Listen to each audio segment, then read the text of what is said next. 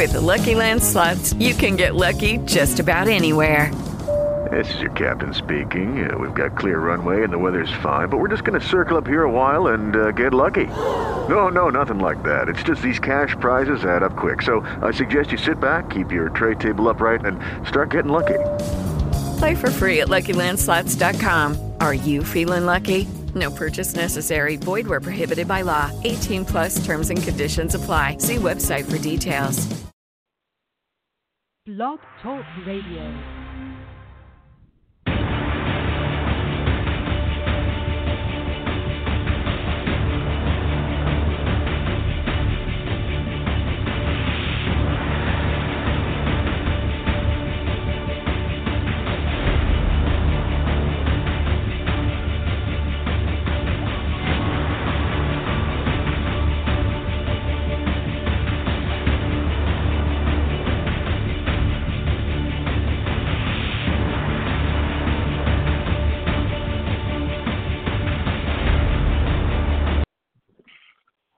Good morning. We are on the air today with the twenty nineteen World Champion of Public Speaking, Aaron W. Beverly of Toastmasters International. Welcome, welcome, welcome, Aaron. Thank you. Thank you for having me. This is fantastic. I've been going back over previous interviews that you've done. I've been going back over anything that I could find about you, and I I knew there was something familiar about your story, and your perseverance is amazing because basically you've gone five times to the finals, um, or if you would say to the stage of being in the same platform and being yeah, in the same yeah. space. You've been going five times consecutively. And consecutively, well, not, you've been not placing. Like consecutively. Well, to me, it's like you didn't take that much of a break. Because yeah. I had uh, Ramona, um, the twenty eighteen winner, on last week. And she took mm-hmm. like a three-year break. Yeah. And I was looking at you, and I'm thinking, okay, you made history in twenty eighteen. And I remembered that, and I'm thinking, like, but I forgot it and until I was going back and re-reviewing my notes and everything. I'm thinking, okay, wait a minute. He was in the same area of winning, if you would, as Ramona was. Ramona won in twenty eighteen, but you were also on the stage you placed in twenty eighteen. And then in twenty nineteen, you know, uh, twenty nineteen, you go on to win. And I just, listening to your speech, twenty nineteen speech, that was all you. That was, and I listened to your twenty eighteen speech, but twenty nineteen, that was just totally you. And I was like, that's the difference. And it's the same thing when I listened to Ramona's. And it's just that moment in time when everything just was so synchronized and you were so, you were a part of the story in yeah. twenty nineteen in a way that you weren't just telling an abstract story or anything like that. It was your story to tell. And it resonated with the audience because Toastmasters International is an international audience to begin with, and it resonated on so many levels, and I was just waiting, waiting, waiting for the moment when you said towards the end about how the story would end, and I don't want to ruin it for anybody who has not watched it. It's on the LinkedIn platform. Uh, Aaron has shared it. It's on YouTube as well, but it was phenomenal because there you were, a man, a human being, a man, in an environment and being placed in a situation to be the keeper of the shoes. And yeah. you took that seriously. And, and for me, that's kind of where I want to start off at. Okay. Aaron attended a wedding, and you were attending an Indian wedding, which is a cultural event, which is a major event in Indian culture to begin with. and you were tasked with keeping the groom's shoes. But it was yep, the way yep. that you kept them. It's the way that you kept them that tells me that there is, that's why I, I was like, okay, it's the way that he did it and how intense you were on doing it so well that told me something about who you were as a human being. Not so much about the shoes, but then it became about you. And anything that you deem worthy to be protected, how you would protect that. So I don't know if you want to talk about what you were feeling at that moment when you were assigned that task, and then how you were feeling as each time you had to rationalize in your mind, is this a trick? Is, am I being deceived? You know, because you went back and you had these thoughts in your mind. But then when you get to the final moment, there was just this look on your face that I felt when you reached that final point. And again, I don't want to go there just yet, but it's the person that you were in charge of those shoes. You brought with you something that was bigger than that moment with you. Your your mindset on what you believe protection was and, and on keeping something safe comes from another space, comes from another time in your life. And if you want to talk about that, when you found out what you were going to be assigned to do, then, you know, feel free to do that. But if not, and you just want to stick to the topic of the speech, we can do that as well. And I like to make things organic. I like to make them on the spot versus us running a script. So anyone that has come on the show, I leave it open to them to talk about what you're feeling like talking about. And if it ties into Toastmasters, that's fine. If it doesn't, if it if it ties into anything that you would say to anyone who's facing a difficult obstacle at the moment, then please feel free to talk about that.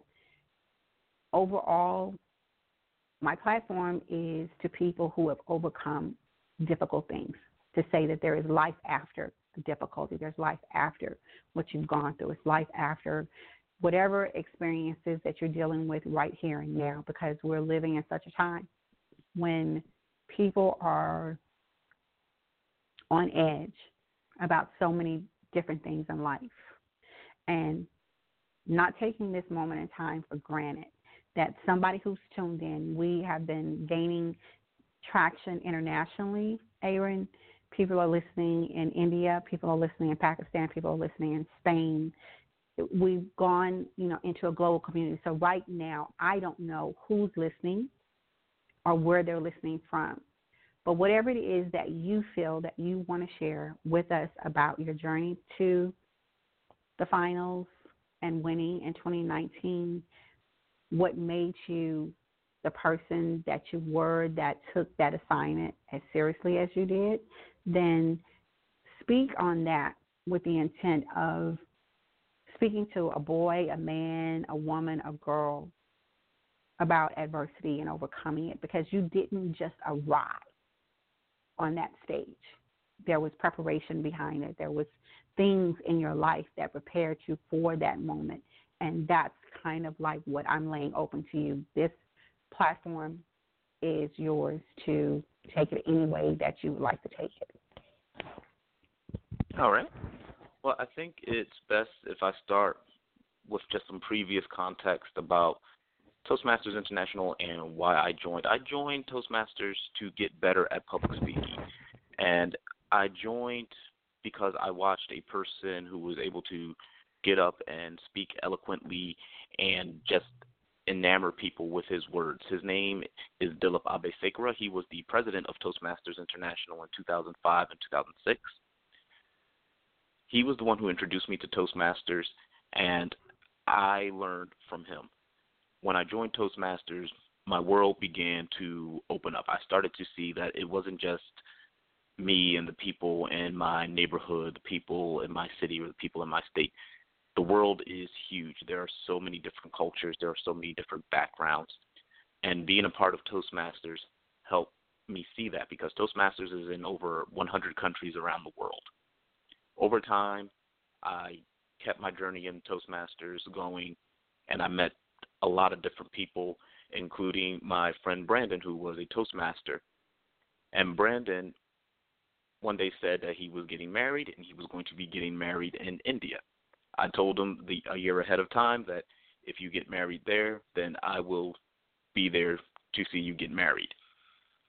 So Toastmasters actually helped spark that story of me going to India and being a part of an Indian wedding.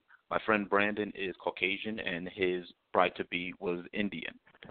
So I was amongst Caucasian and Indian families, and I felt a little bit out of place. And the shoe ceremony that you're talking about, it was sprung up on me out of the blue. We were traveling to the wedding, and a man named Sumit gave me the task of protecting Brandon's shoes. It's a part of a ceremony that they have. And it, it was just a interesting experience. It definitely was taken seriously, the mission of protecting the shoes. But overall, it was a great experience. You got to have fun with a lot of people, and you really got to see a different culture. It's a culture that I otherwise would not have had the opportunity to be a part of if it had not been for my friend inviting me, and I would not have met my friend if it wasn't for Toastmasters. Now, the contest in itself is something that I've been striving at for the past eight years now. I started in two thousand twelve. I started with the goal to become the world champion of public speaking, and I just thought all of my dreams were going to be made once I won the world championship of public speaking. I was going to be friends with so many celebrities. Everybody would want to have me on all of their television shows, and I would be a millionaire. My life would be made just by winning the championship. So I wrote a speech, and I thought it was the best speech in the world. There was nothing that was greater than this speech. The Toastmasters contest is a six-round contest held annually. I thought I was going to go through all six rounds, be crowned world champion, so you can imagine my surprise when I could only get out of the – I couldn't even get out of the second round. And that is when I started to learn that I needed more. I needed to learn how to create a speech that meant something. I needed to learn speech structure. I needed to learn storytelling. It just so happened that I had a great mentor coming in the door of Toastmasters that I never utilized. Dilip Abhaysekara, the one who introduced me to Toastmasters, I went to him and I learned the fundamentals.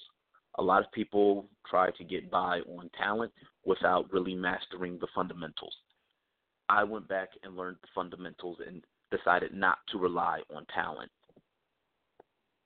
Dilip taught me the fundamentals, and I was running with those fundamentals ever since. I started competing in two thousand twelve when I could not get out the first round. With Dilip's help, that next year, two thousand thirteen, I was able to get to the semifinals for the first time. Then I kept competing, two thousand fourteen, fifteen. In two thousand fourteen, I made it back to the semifinals. two thousand fifteen, I didn't get back to the semifinals. I placed second, but the big thing that year was that the speech I gave was something that was more from the heart. It was something that was more natural to me. Somebody came up to me after that speech and said, "Aaron, even though it came second place in the district, which was round four, that was the best speech that I've ever heard you give." So I took that speech, and then I used it again in two thousand sixteen. I refined it, enhanced it, and used it again. And that was a speech called One Rule, and the premise about that speech was just to be yourself. And that was the speech that got me to the finals for the first time in two thousand sixteen. In two thousand sixteen, I got to the world stage for the first time, and I gave a speech that people know simply as the fifty-seven-word title speech. It was a speech with a very long title. Nobody had done that on the world stage before, but for me, I wanted to be different. I wanted to get people's attention. I wanted them to know that, okay, this is going to be different from what you've heard before, but it's also going to have a good message. That's what I was aiming for when I had something that was just so different from what other people were doing. Now, that speech did well, but it won second place instead of the world championship that year. And personally, I did not feel that I had did, done my best. Then I decided from that point on that I was going to focus on executing my speech the way that I believed it should be executed. twenty seventeen, I made it back to the semifinals, but I couldn't advance out of the semifinals again.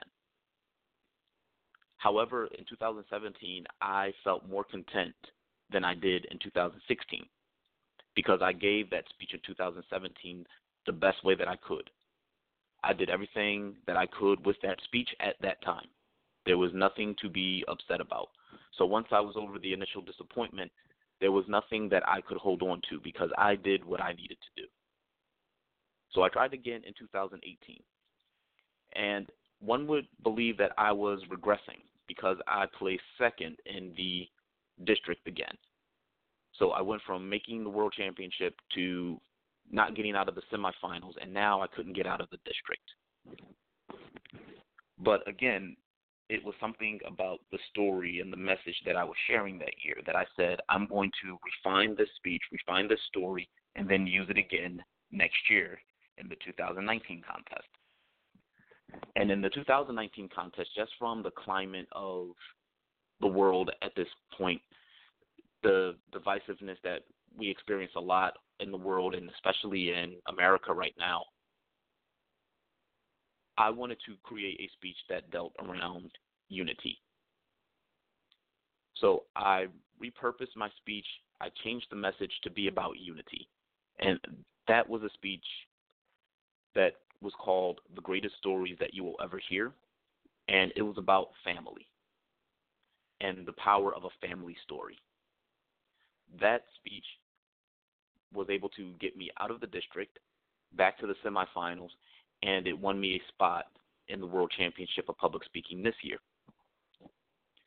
So once again, I had the opportunity to get on the stage, but my goal was never to win the World Championship of Public Speaking. My ultimate goal was simply to get back on that stage and execute my speech the way that I believed I was capable of executing it. When I got on stage, that was my primary mission, to make sure that I gave that speech the way that I knew it could be given. When I was backstage, I didn't listen to anybody else's speech. I had my headphones in, I was listening to music, and all the while I was thinking, what do I need to do? Because if I had listened to my other opponent speak, I would have been thinking about what they had done. Maybe I would be concentrating on the mistakes they made. Maybe I would be concentrating on the things they did well and thinking about how I needed to do better than them. That's not where my mindset needed to be. It needed to be on the message and on the audience. So I get up, I tell that story about the shoes and the wedding in India. And then once everything was said and done, I believe that winning the World Championship of Public Speaking that year was a byproduct of everything that happened before. It was a byproduct of com- deciding to compete again and again and again. It was a byproduct of making sure that my mind was in the right place. And it was just a byproduct of hard work.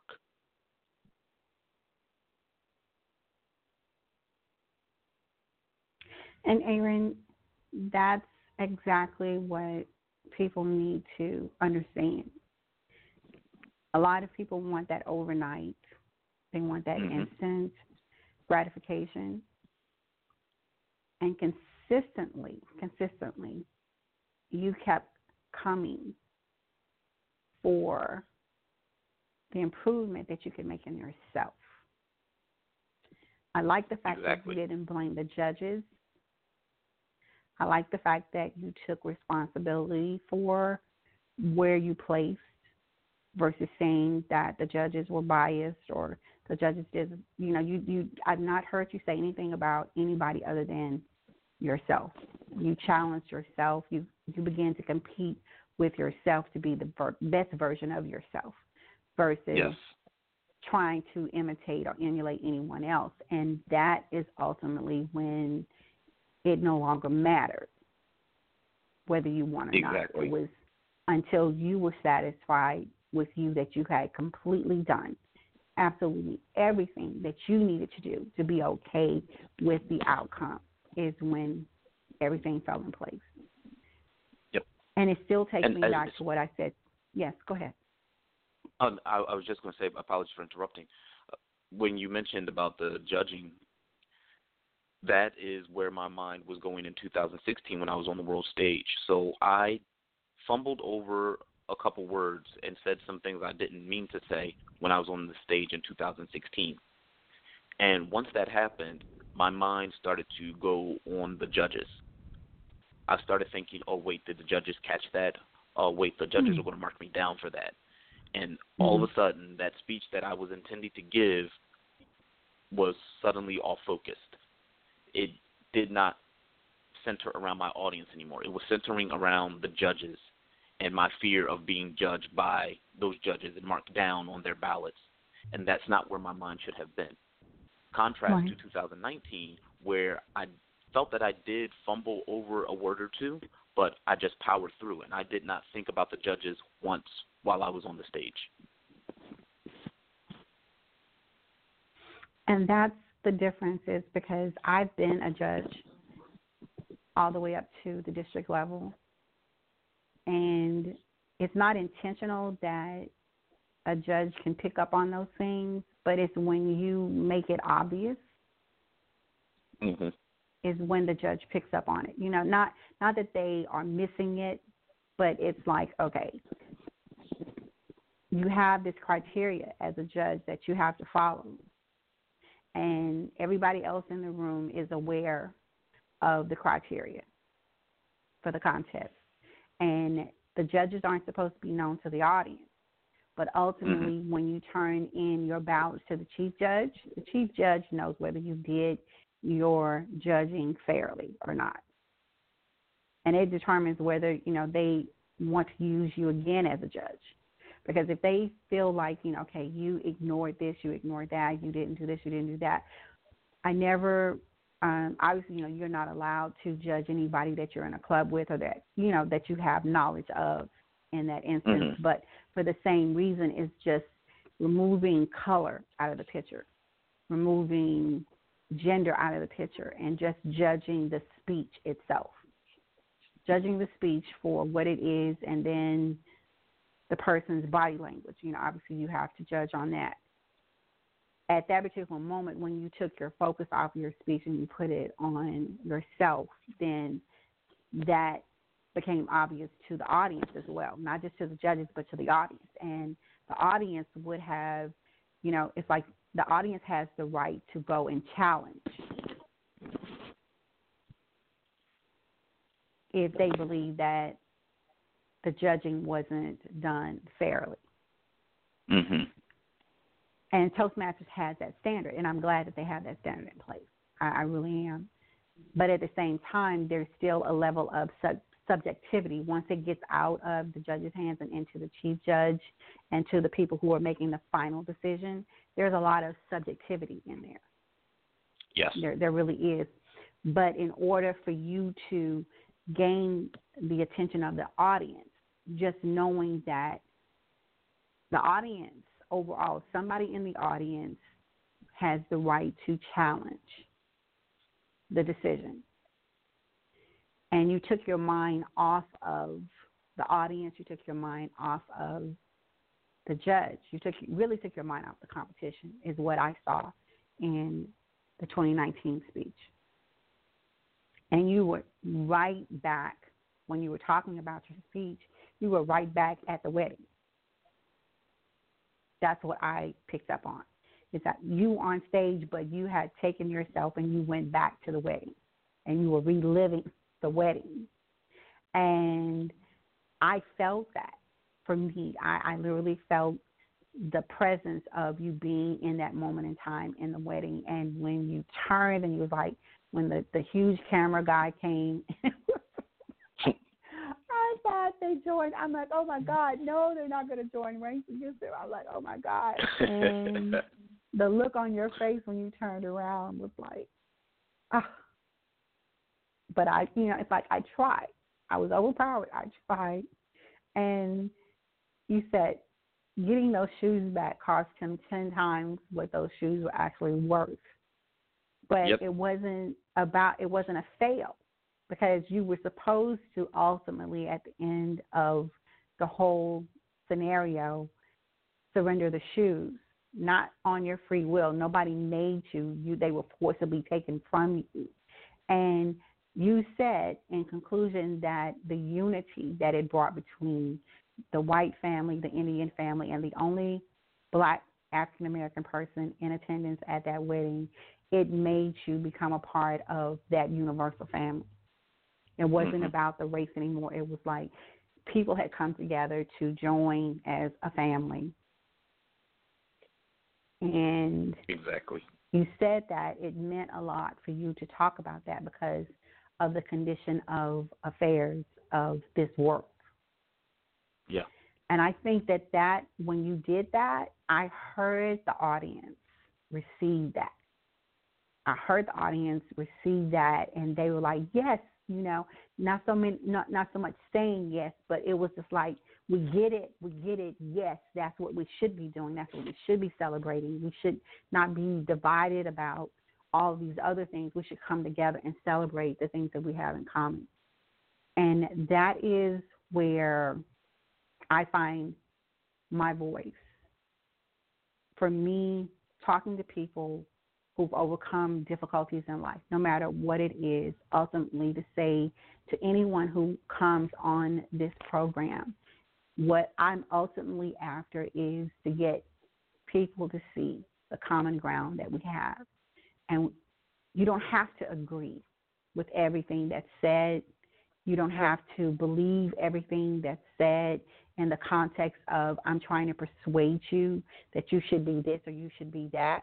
But you should be willing to hear someone's truth, someone's story, because nobody mm-hmm. can tell your story like you can.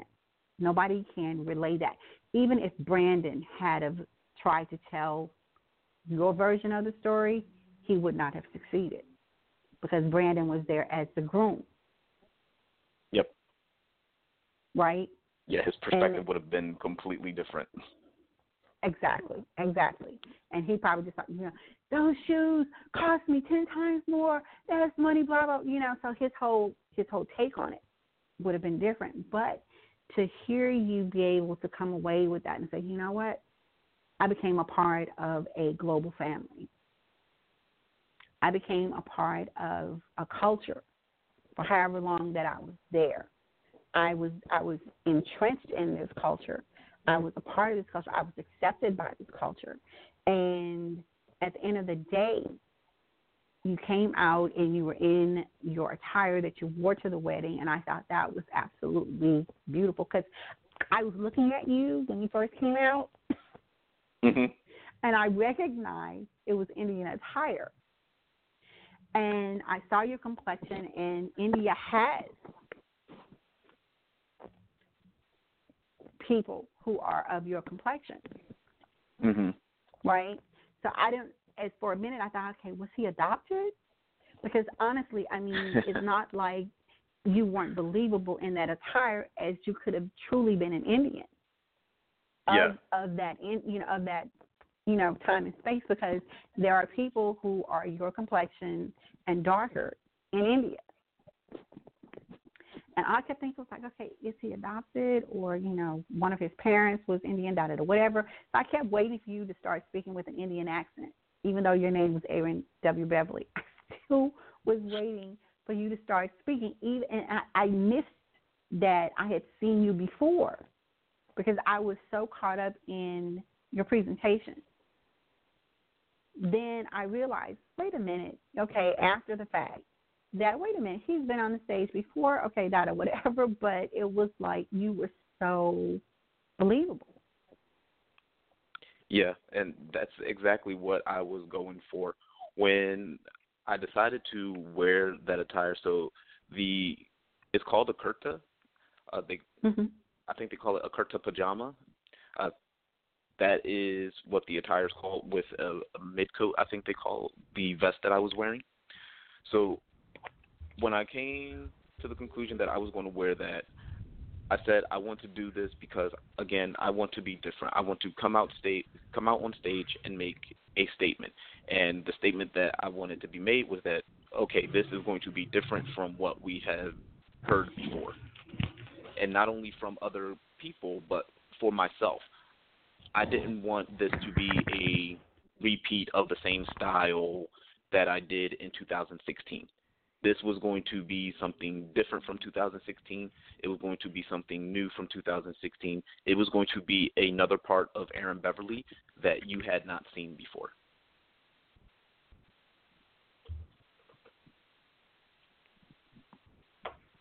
And it worked.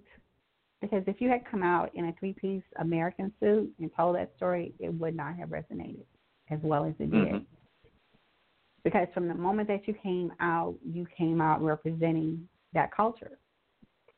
As a black man, African-American man, however you want, you know, to be addressed in that situation. But I recognize that I work primarily, I, I'm in I T. So as a, you know, as my profession outside of this broadcast.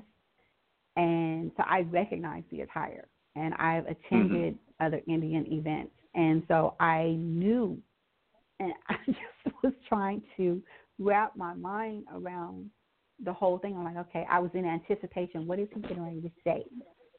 What is he getting, you know, I mean, I was just on, on edge waiting to hear what you had to say.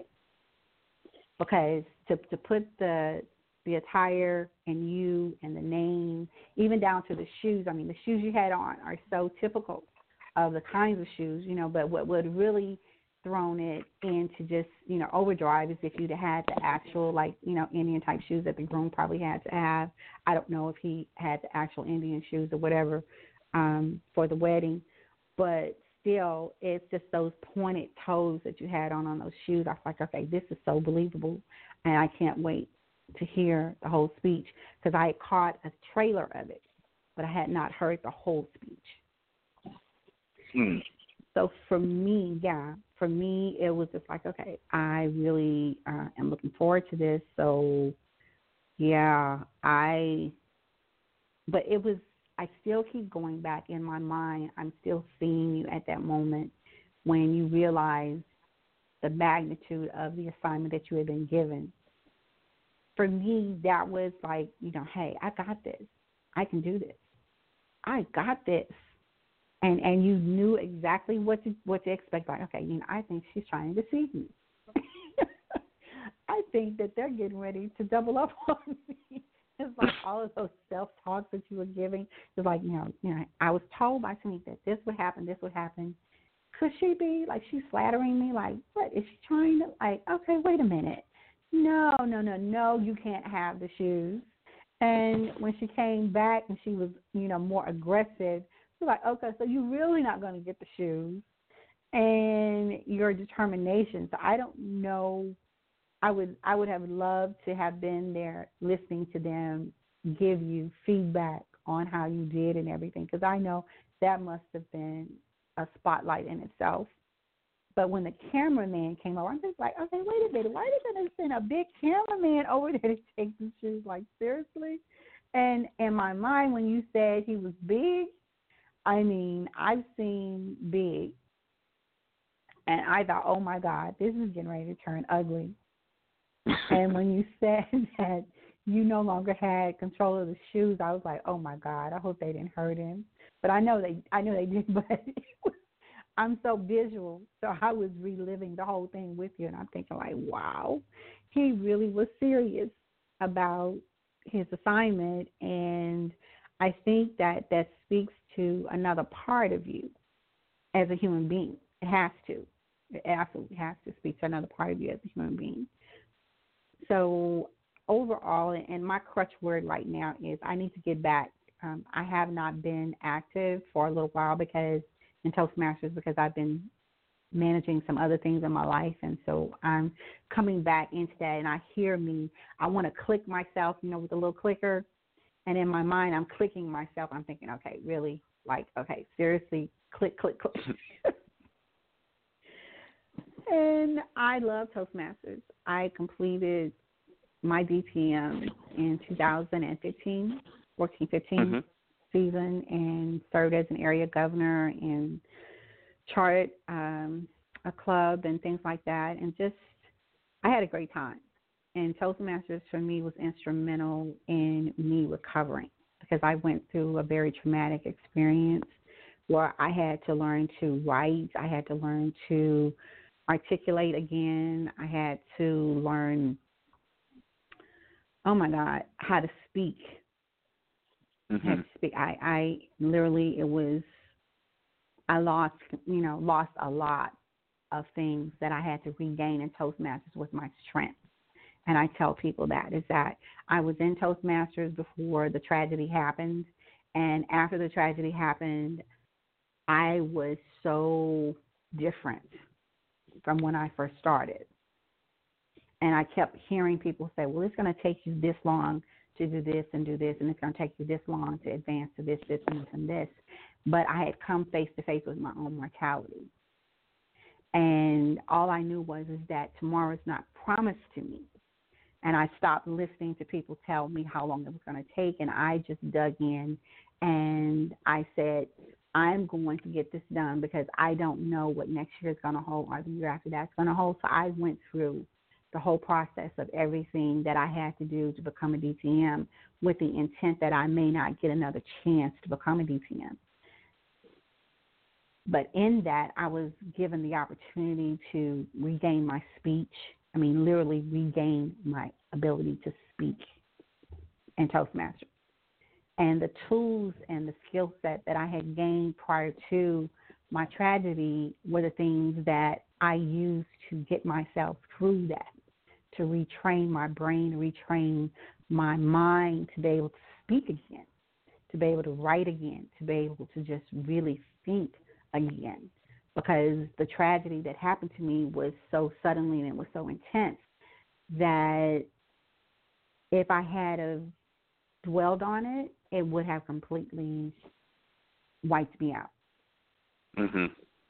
But having something to push for in Toastmasters was that. It wasn't about anybody else. It was like Toastmasters was going to give me the strength that I needed. It was like the, the therapy that I needed to get myself back together. And that's why when I hear people talk about Toastmasters to them, it's something that I had always wanted to be a part of ever since I found out about Toastmasters. But I never took the time to be a part of it. And when I finally did, I was just so excited to be a part of it. So for me, talking to you about your journey, I get it, because when you talk about this year, this, this year, and this, all those years that you were talking about, I was still trying to recover. I was still recovering. Mm-hmm. So the fact that life was going on, and I'm glad to hear, and this is so important, because there is life after tragedy. There is life after what is considered a defeat. There is life after everything that you're going through, but you have to stay alive to be a part of it. You can't just, you know, walk away and feel sorry for yourself and hang on. I mean, tragedy, things are horrendous, things are tragic. But there are people who are depending on you, people who are counting on you, people who are looking to you, people who are emulating and, and hoping that you pull through, hoping that you succeed, hoping that you make it. And then there are the people who don't want to see you make it, but you wanted to make it for yourself. That that was really key, is that you had set a determination in yourself. I am not going to give up until I'm satisfied that I've done absolutely all that I can do to succeed on this platform. And that's life.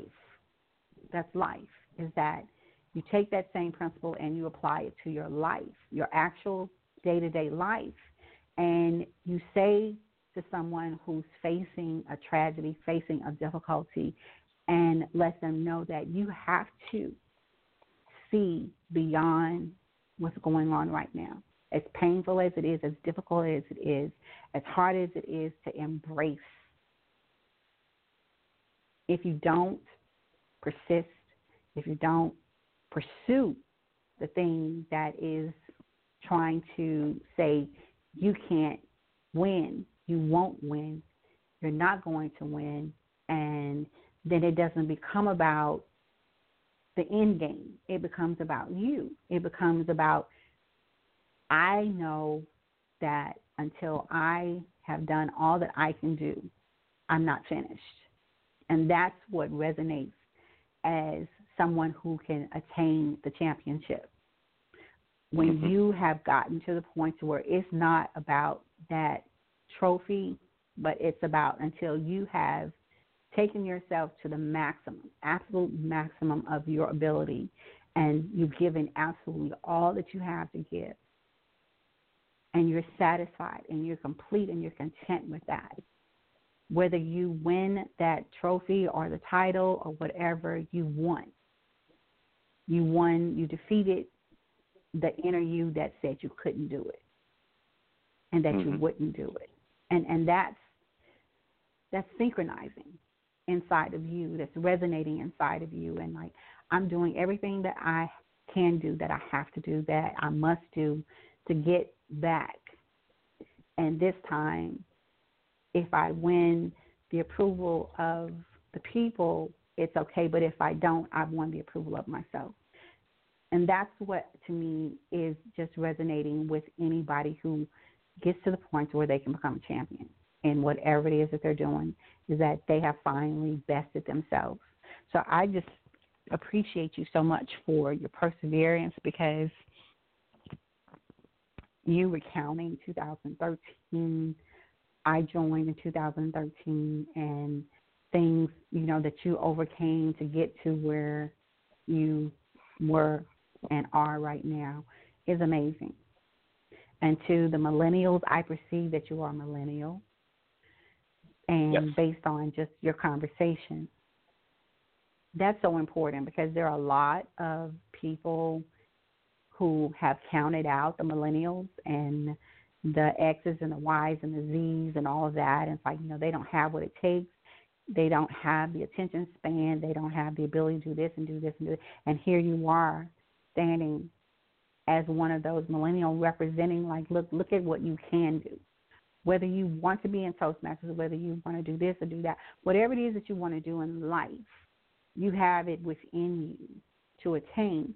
But, yes, it took some people to come along and coach you, mentor you, to guide you along the way, but ultimately all of that would have been for naught if it had not resonated inside of you and it was something that you wanted to do and to pursue. So to anyone who's out there facing a trial, a, a circumstance, a difficulty, whatever it is, what would you say to them that would cause them? What What is it that you would say would be the ignition point inside of them that would say, look, okay, you can do this. You can get over this. You can get through this. You can come out of this. What would you say to them, especially to your peers?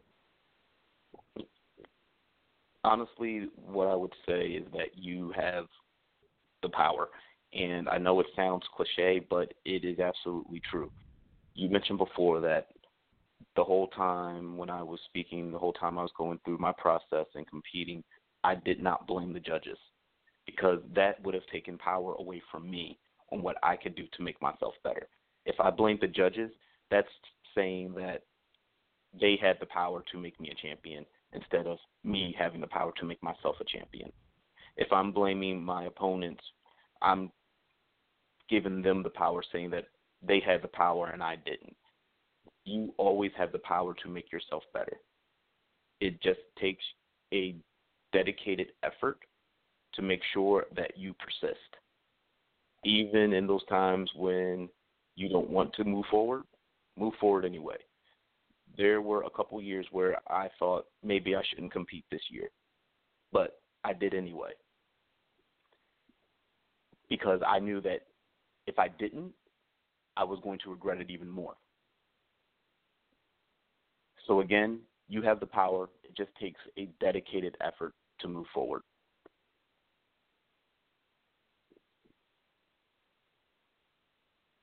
And what would you call that dedicated effort? Because dedicated effort can be broad. But if you can narrow that down to dedicated effort, something, it has to be something, something, someone, something, something that is significant enough to make you want to take the effort to be dedicated, to pursue, and to win, and whatever it is you're doing. So it, it has to be something that is significant to make you want to have the effort to be dedicated to it. Can you drill down to that level? Well, personally, I don't think it's anything that's necessarily significant, or at least nothing more significant than your desire to achieve your goal. It depends on the goal that you have. So I wanted to become a better speaker, so I set goals to become a better speaker, and I use the contest as my medium to do that. And now that's, through that's that it Toastmaster, right there. Yes, that's it right and there. And through that Toastmaster contest, that is what I use. So you have to find the medium for you to take that action.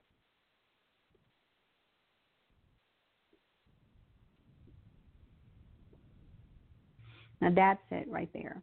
So initially your intent was to become better at, better at speaking, better at communicating. And the tool that was in front of you, the resources that were in front of you, all the things that came together to visually, for me, it's like um, the cutting of that diamond, the making of that diamond, the pressure that is applied to that diamond. And to come out and to be something spectacular that other people want to also see it, be a part of it. But a lot of people don't want to go through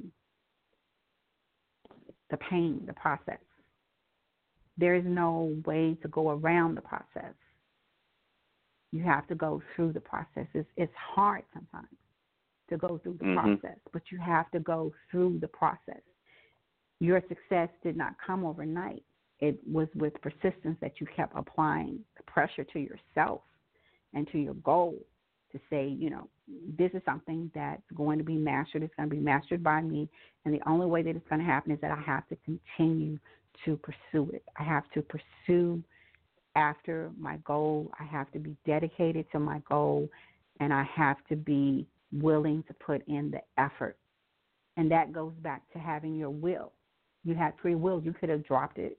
You could have walked away from it because, you know what, I'm tired. I'm done. You know, I'll come back when I'm fifty. I'm going to go do something else. But you set it in your mind that this was a here and now moment. And you kept coming after it, and you you know kept pursuing it.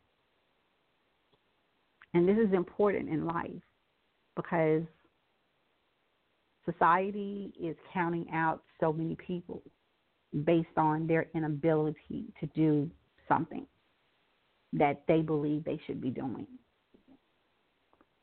But when you have that something in you, something that has been put inside of you that says, you don't give up because it got hard the first time. You don't give up because other people say you can't do it and you should give up. You didn't rely. I don't. I didn't hear you say one time that you got sidetracked because somebody told you to stop. Somebody told you you're not going to make it. Somebody told you that you're not going to win. Somebody told you that, you know, it was fruitless, that people were being racist, people were being this or whatever. I did not hear you articulate that in the way that you explained your process. It was all in your control. So you did what was in your control to get to the point of being a better speaker.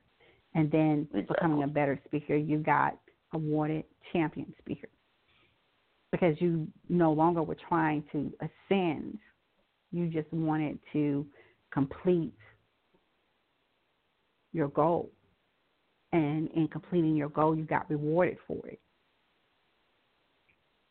Yep, that's exactly right. I, I say that I won the World Championship of Public Speaking the one year I stopped trying to win the World Championship of Public Speaking. This year was completely all about growth.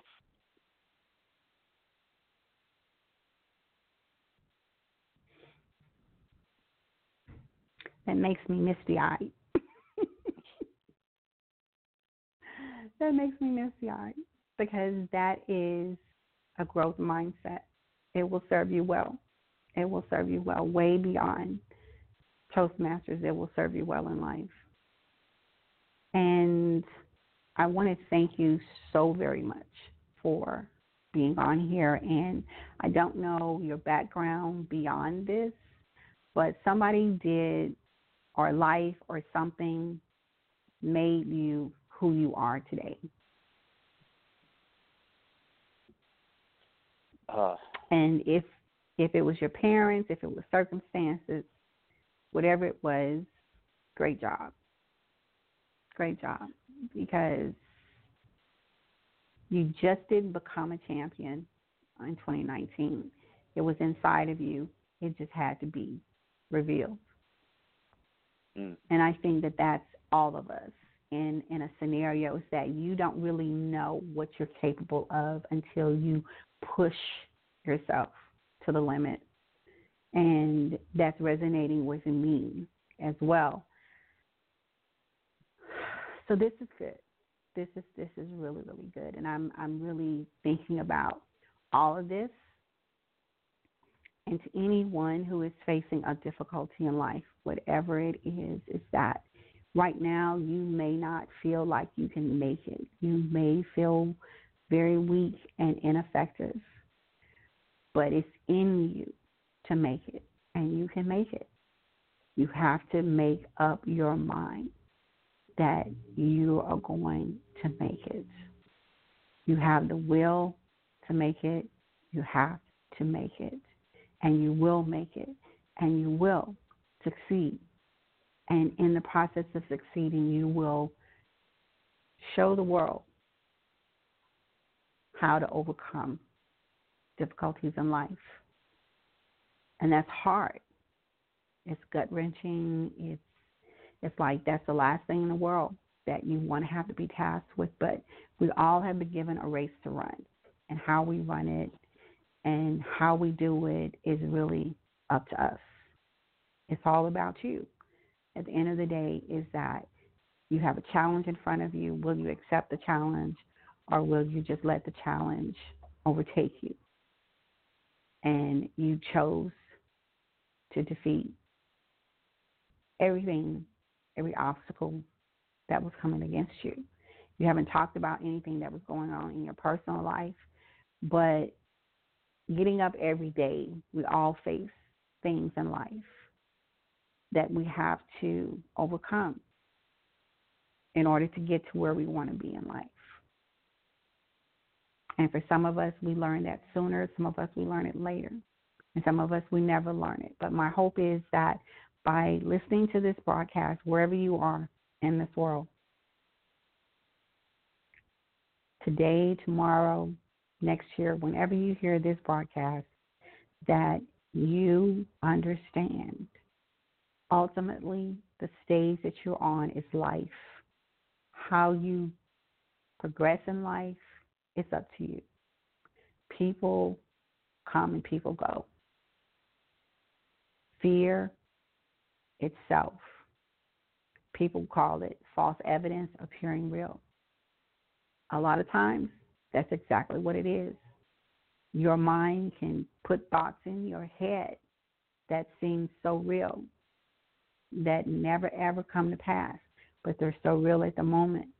But what if you never push past the fear to see what it is that you really can accomplish?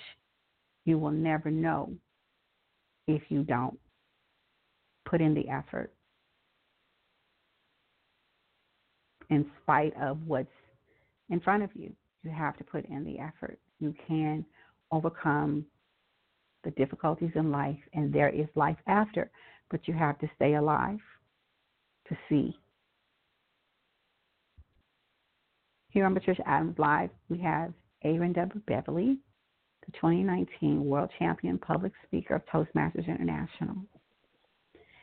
And his winning speech is embedded on this show page, and it's also on YouTube. Aaron, do you have anything else that you would like to share with the audience? Well, if anybody is interested in contacting me, they can reach me at Aaron at speak and be you dot com. And if you have questions or inquiries, you can send them there. But other than that, I just say keep speaking, keep improving, and keep moving forward. Repeat how they can contact you again, Aaron. Yep. Aaron, A A R O N, at speak and be you dot com. So speak, S P E A K, and A N D B B E Y O U dot com. Okay. That's Aaron at speak and be you dot com. Contact him, and never know. Never know until you try. Reach out to him. If you'd like to have him come and do a workshop, come and do a training, whatever it is that you believe that he can contribute to you. He is world-traveled. I believe that means he has a passport. Have passport, will travel. He belongs exactly. to the global community, so I believe if you can put it all together and it aligns with his schedule, I believe you guys can make it happen. And I look forward to hearing more about you and more from you. And the invitation is always open. If you want to come and promote something else that you're doing, Aaron, feel free to do that here on Patricia Adams Live.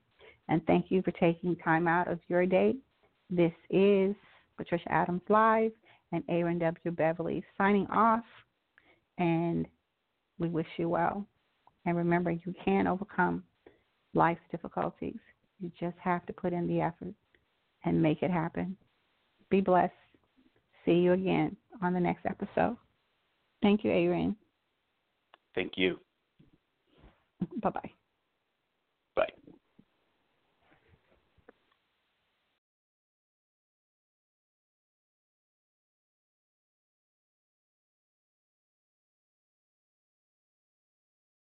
Hello, it is Ryan, and we could all use an extra bright spot in our day, couldn't we? Just to make up for things like sitting in traffic, doing the dishes, counting your steps, you know, all the mundane stuff. That is why I'm such a big fan of Chumba Casino. Chumba Casino has all your favorite social casino-style games that you can play for free anytime, anywhere with daily bonuses. That should brighten your day a little. Actually, a lot. So sign up now at chumba casino dot com. That's chumba casino dot com. No purchase necessary. V G W Group. Void where prohibited by law. See terms and conditions. eighteen plus.